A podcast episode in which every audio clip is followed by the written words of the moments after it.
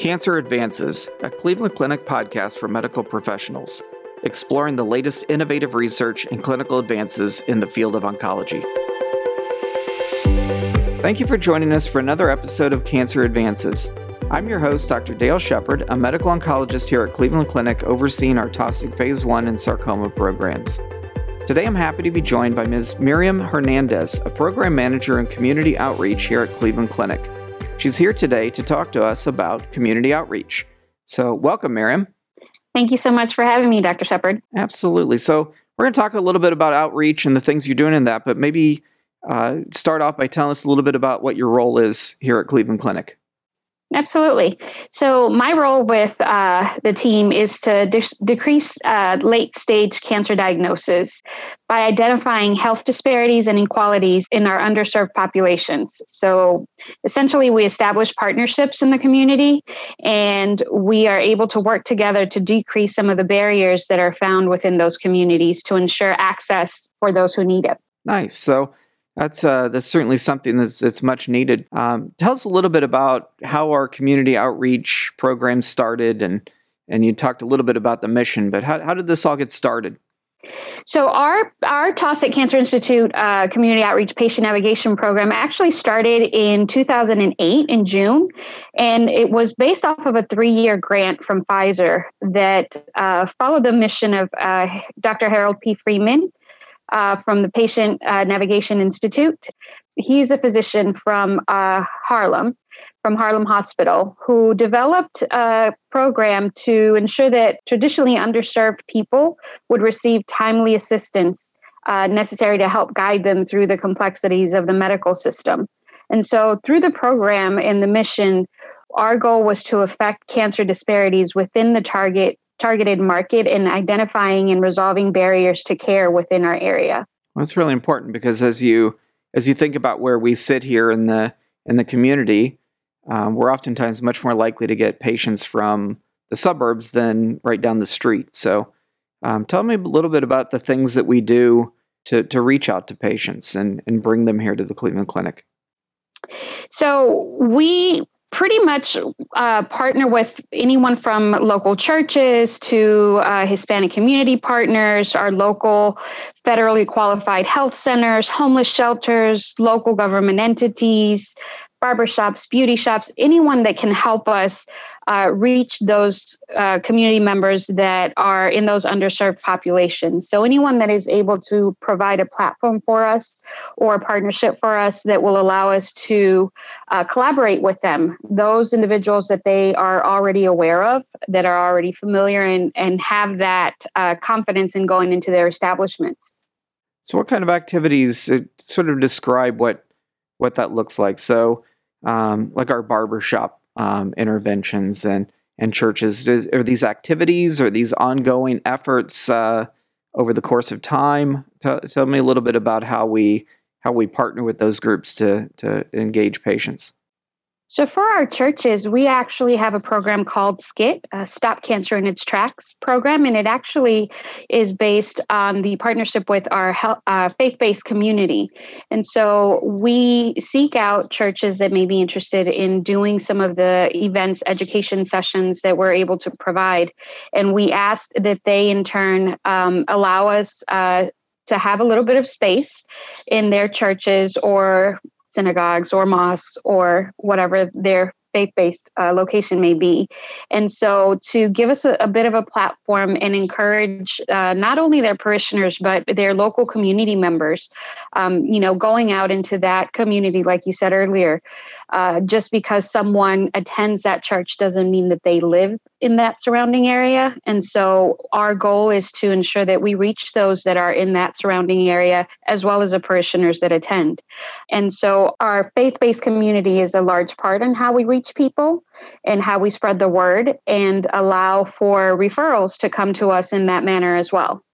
What do you think are, are some of the biggest barriers that you see when you go out and you, you talk to people who may not be coming to see us for their care? Um, is it primarily concern about the care they will receive, their ability to pay for the care, to get to the, the clinic? What what are the sort of barriers that you you're you're trying to overcome um, when patients are, are really not being seen and should be? Absolutely. So it actually is all of the above. Um, so we see everything from financial barriers where people are either uninsured or underinsured, because we often see that although an individual may have uh, insurance, the deductibles that are being asked uh, to be met before they can receive services are too high. And so they're not able to receive the services. So we help to um, eliminate some of that.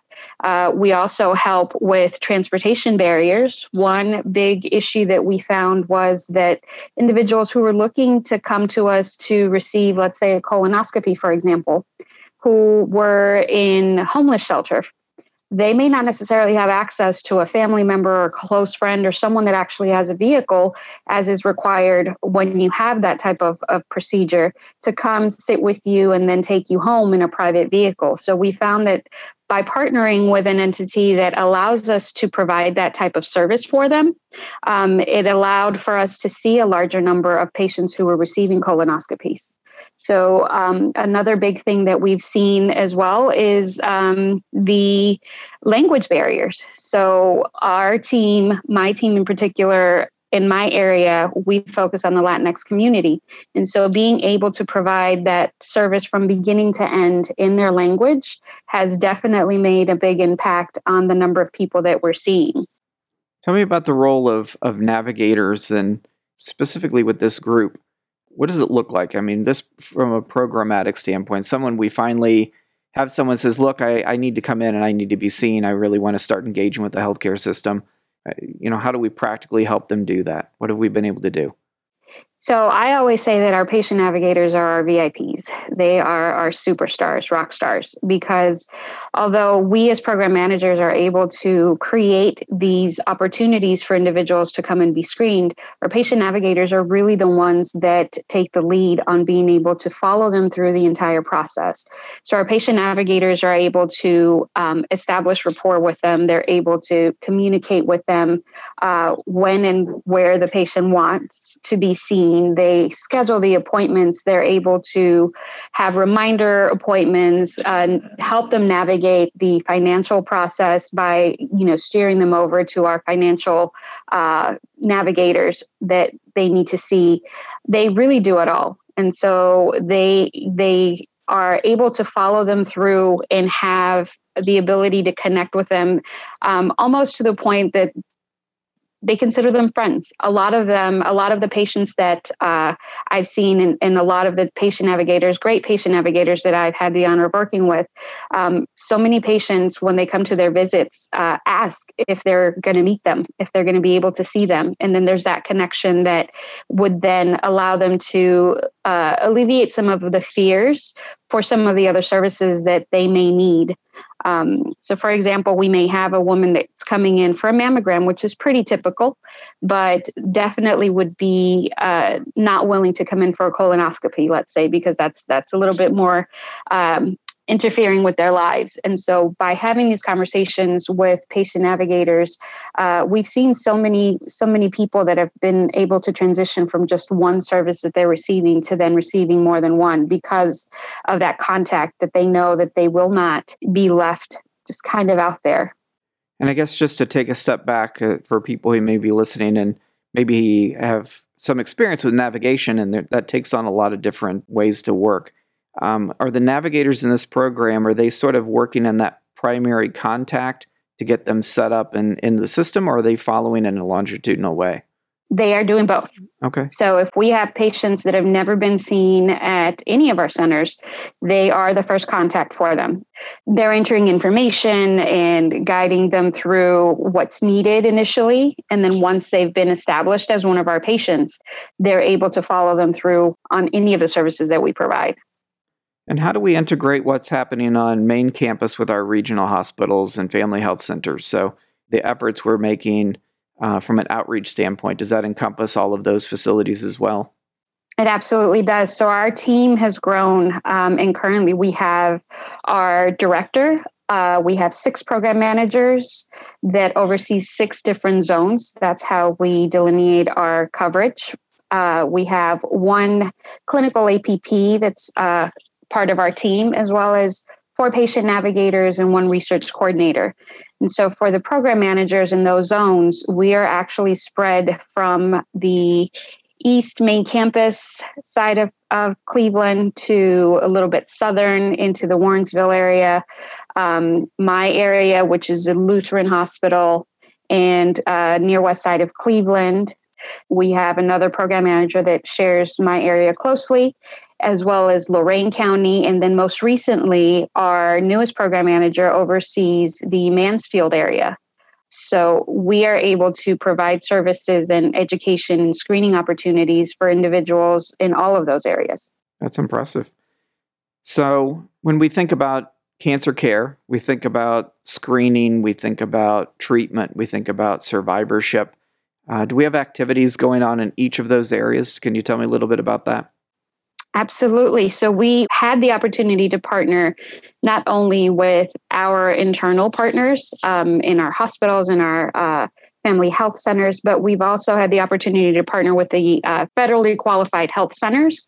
And so we've been able to provide things like on site mammogram clinics, whether that's on site Cleveland Clinic uh, facilities or on site uh, with some of our federally qualified health centers by bringing in a mobile mammogram clinic service. We've also been able to have uh, a prostate clinic, uh, colonoscopy clinics throughout the different locations within Cleveland Clinic. Um, we are working on our HPV outreach, HPV vaccinations as well. So uh, we have a variety of things that we are able to provide for patients. So a lot of this outreach by nature means that you have to go out and talk to people and and and well interact with them. What's been the impact of COVID? How has that uh, how's that affected what you've been doing, and how have you guys been able to accommodate that? You know, when COVID first started, I think um, our entire team, as well as other individuals, thought that uh, community outreach was definitely going to be impacted and sidelined. And we actually found that we were as busy, if not busier, than we were in the past. And so, um, what we initially did once we were able to come back and things started to open a little bit more, we implemented a um, concierge type of service for mammogram clinics where we provided the women that were coming in uh, curbside uh, check in setup so we provided everything COVID related. So hand sanitation, masking, temperature, uh, question answer screening uh, services for COVID. And we were able to escort these uh, women that were receiving these services into the mammogram suite, allowing them to be as contactless uh, and as brief within the facility as possible. And so that really allowed us to see that the women that were coming in were not only very grateful for having the opportunity to come in while COVID uh, was still having a big impact on the services that they were able to receive, but they love the fact that we were giving them the special extra attention where we met them and greeted them and were able to provide some goodies for them from coming in and just making them feel special. And so we've grown that idea this year into some of the other services that we provide. So, the colonoscopy clinics, we've been doing the same. We're able to meet them at the front area. We take them to registration, push all the elevator buttons, open all the doors kind of scenario, and um, do the same thing for them. That's excellent. So, um, certainly it's something that is a big undertaking. And there are other organizations, other groups that are also trying to help out with community outreach and providing care? How do we work with other partner organizations in the community and how, how have we been able to engage with other groups to sort of maximize what we and they are able to provide for these patients? So we've been able to um, work with them by helping them to help us to spread the word. And so we've provided things like uh, new rack cards that we've developed. We've worked on our community outreach uh, website that now provides breakdown of what we provide and what we do, as well as the ability to connect directly to our Cleveland Clinic resource page where they're able to see and uh, print out any information that they may need. That's great. So, when you look at different groups, it's like when we say underserved populations, it's a it's a really a diverse group of of populations. Um, are there some things that work better with some groups than others? Have you found along the way? Yes. So, one of the things that we found is that bringing the mobile mammography unit, for example, directly to a homeless shelter has definitely provided a large number of women being screened on that day because you don't know with the homeless population if they'll be able to get to the appointment or where you're going to send transportation services to pick them up. Bringing it directly to them and meeting them where they are has definitely worked. That also goes along with the language piece that we talked about earlier having the ability for that person to contact someone directly and be able to ask questions has definitely worked for us. Um, we've also recently started a program where we are providing the prep materials for colonoscopies. So we're able to provide um, over the counter products. Uh, and we've seen a great increase in the number of people that are actually showing up well prepared for their colonoscopies rather than uh, having them be turned away because they're not fully prepared. That's great. So you guys have made great strides. What what do you see as the biggest gaps? Um, is you know what needs to what's the next big thing that needs to change to to to make a big step forward? So I think we need to continue to um, reach the individuals that we haven't reached. And so I think there's large groups of populations that we may not have reached. Currently, um, myself and, and another uh, program manager, we focus on the Latinx community. We have a program manager that focuses on the LGBTQ community. Um, you know, we've moved into the rural areas. And so I think expanding and promoting the services uh, within the community and gaining the trust to have those individuals actually come in and receive those services is definitely something that's a, a challenge that we continue to undertake every day. So uh, this program has been around in in some way, and it's certainly grown since 2008. So it's been a little while, and you guys have gathered lots of experience. Um, if there are other places that would like to set up uh, community outreach and um, sort of provide this for their communities, what what do you think have been the biggest wins, and what have been some of the disappointments and things that just didn't work? What kind of guidance can you provide? Don't give up. Definitely. Continue trying. Um, finding the the way to reach those uh, within your own communities finding what their biggest needs are. You know in one place it may be transportation because you're in a rural setting and so you need to figure that part out. In another place it could be financial. In another place it could be language so I think it really just depends on your area and knowing your your demographic, your catchment area, and figuring out um, what is best for those individuals there. So, Miriam, thanks for all of your insight today. You guys are doing really great work with uh, community outreach, and I'd like to thank you for being here. Thank you so much for having me, Dr. Shepard. It was a pleasure being able to share uh, what our team does. So to learn more about our community outreach team, visit clevelandclinic.org slash cancer community outreach. This concludes this episode of Cancer Advances. You will find additional podcast episodes on our website, clevelandclinic.org slash cancer advances podcast. Subscribe to the podcast on iTunes, Google Play, Spotify, SoundCloud, or wherever you listen to podcasts. And don't forget, you can access real time updates from Cleveland Clinic's Cancer Center experts on our Consult QD website at consultqd.clevelandclinic.org/cancer. Thank you for listening. Please join us again soon.